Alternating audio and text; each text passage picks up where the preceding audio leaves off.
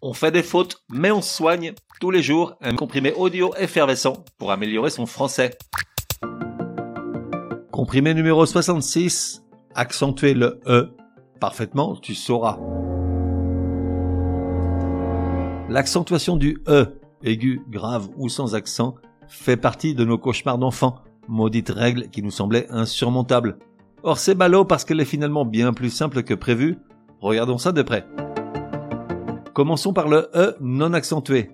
S'il est muet, comme dans Martine, ou s'il se prononce E, comme dans petit, ou bien s'il précède une consonne double, comme dans dessin, ou s'il précède deux consonnes qui ne représentent pas un son unique, comme dans espace, ou enfin s'il précède un X, comme dans excellent ou sexe.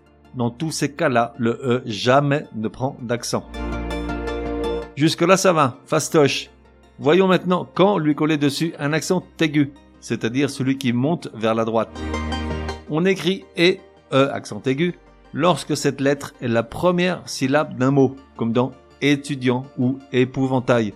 De même, lorsque cette voyelle est la dernière lettre d'un mot, éventuellement suivi d'un E muet, d'un S du pluriel ou des deux, comme dans un café et un musée et E, des poupées et ES, ou dans les participes passés des verbes du premier groupe, comme chanter, qui peut se terminer par E, et E, ES ou EES.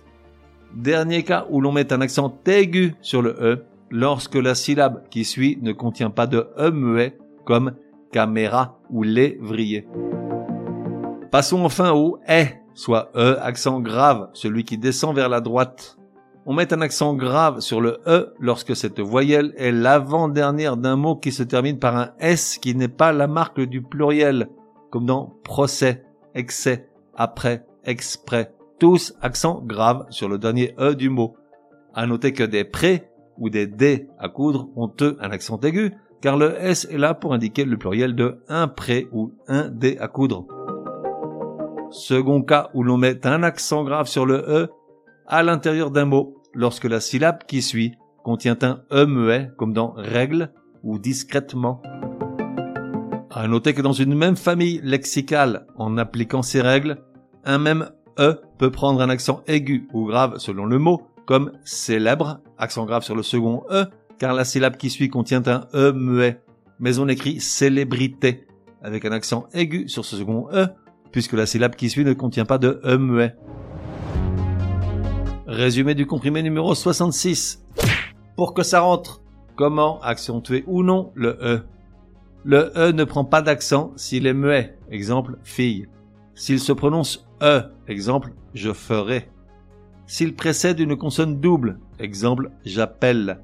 Ou deux consonnes qui ne représentent pas un son unique, exemple espion. Ou enfin s'il précède un X, exemple exemple. En revanche, le E prend un accent aigu et si le E est la première syllabe d'un mot, exemple épatant. Si c'est la dernière lettre d'un mot, même suivi d'un E ou d'un S de pluriel, exemple heurté, et E, E, ES ou EES. Et enfin, si la syllabe qui suit n'a pas de E muet, comme secrétaire. Enfin, le E prend un accent grave, est. Si cette voyelle est l'avant-dernière d'un mot qui se termine par un S qui n'est pas la marque du pluriel, exemple succès, ou si à l'intérieur d'un mot, la syllabe qui suit contient un E muet, exemple pièce. On fait des fautes, mais on soigne, te donne rendez-vous demain pour un nouveau comprimé au moins aussi énervant que celui-ci. Prends bien note, s'il y a une règle de français qui t'énerve grave, soumets-la à Martine et Patrick. Ils seront ravis, aussi crétins soient-ils, de la décortiquer lors d'un prochain comprimé. Pour cela, une seule adresse, contact at uncompriméparjour.com. Enfin, n'oublie pas de laisser un chouette commentaire et tout un tas d'étoiles sur ta plateforme de podcast préférée. Ça serait drôlement chouki.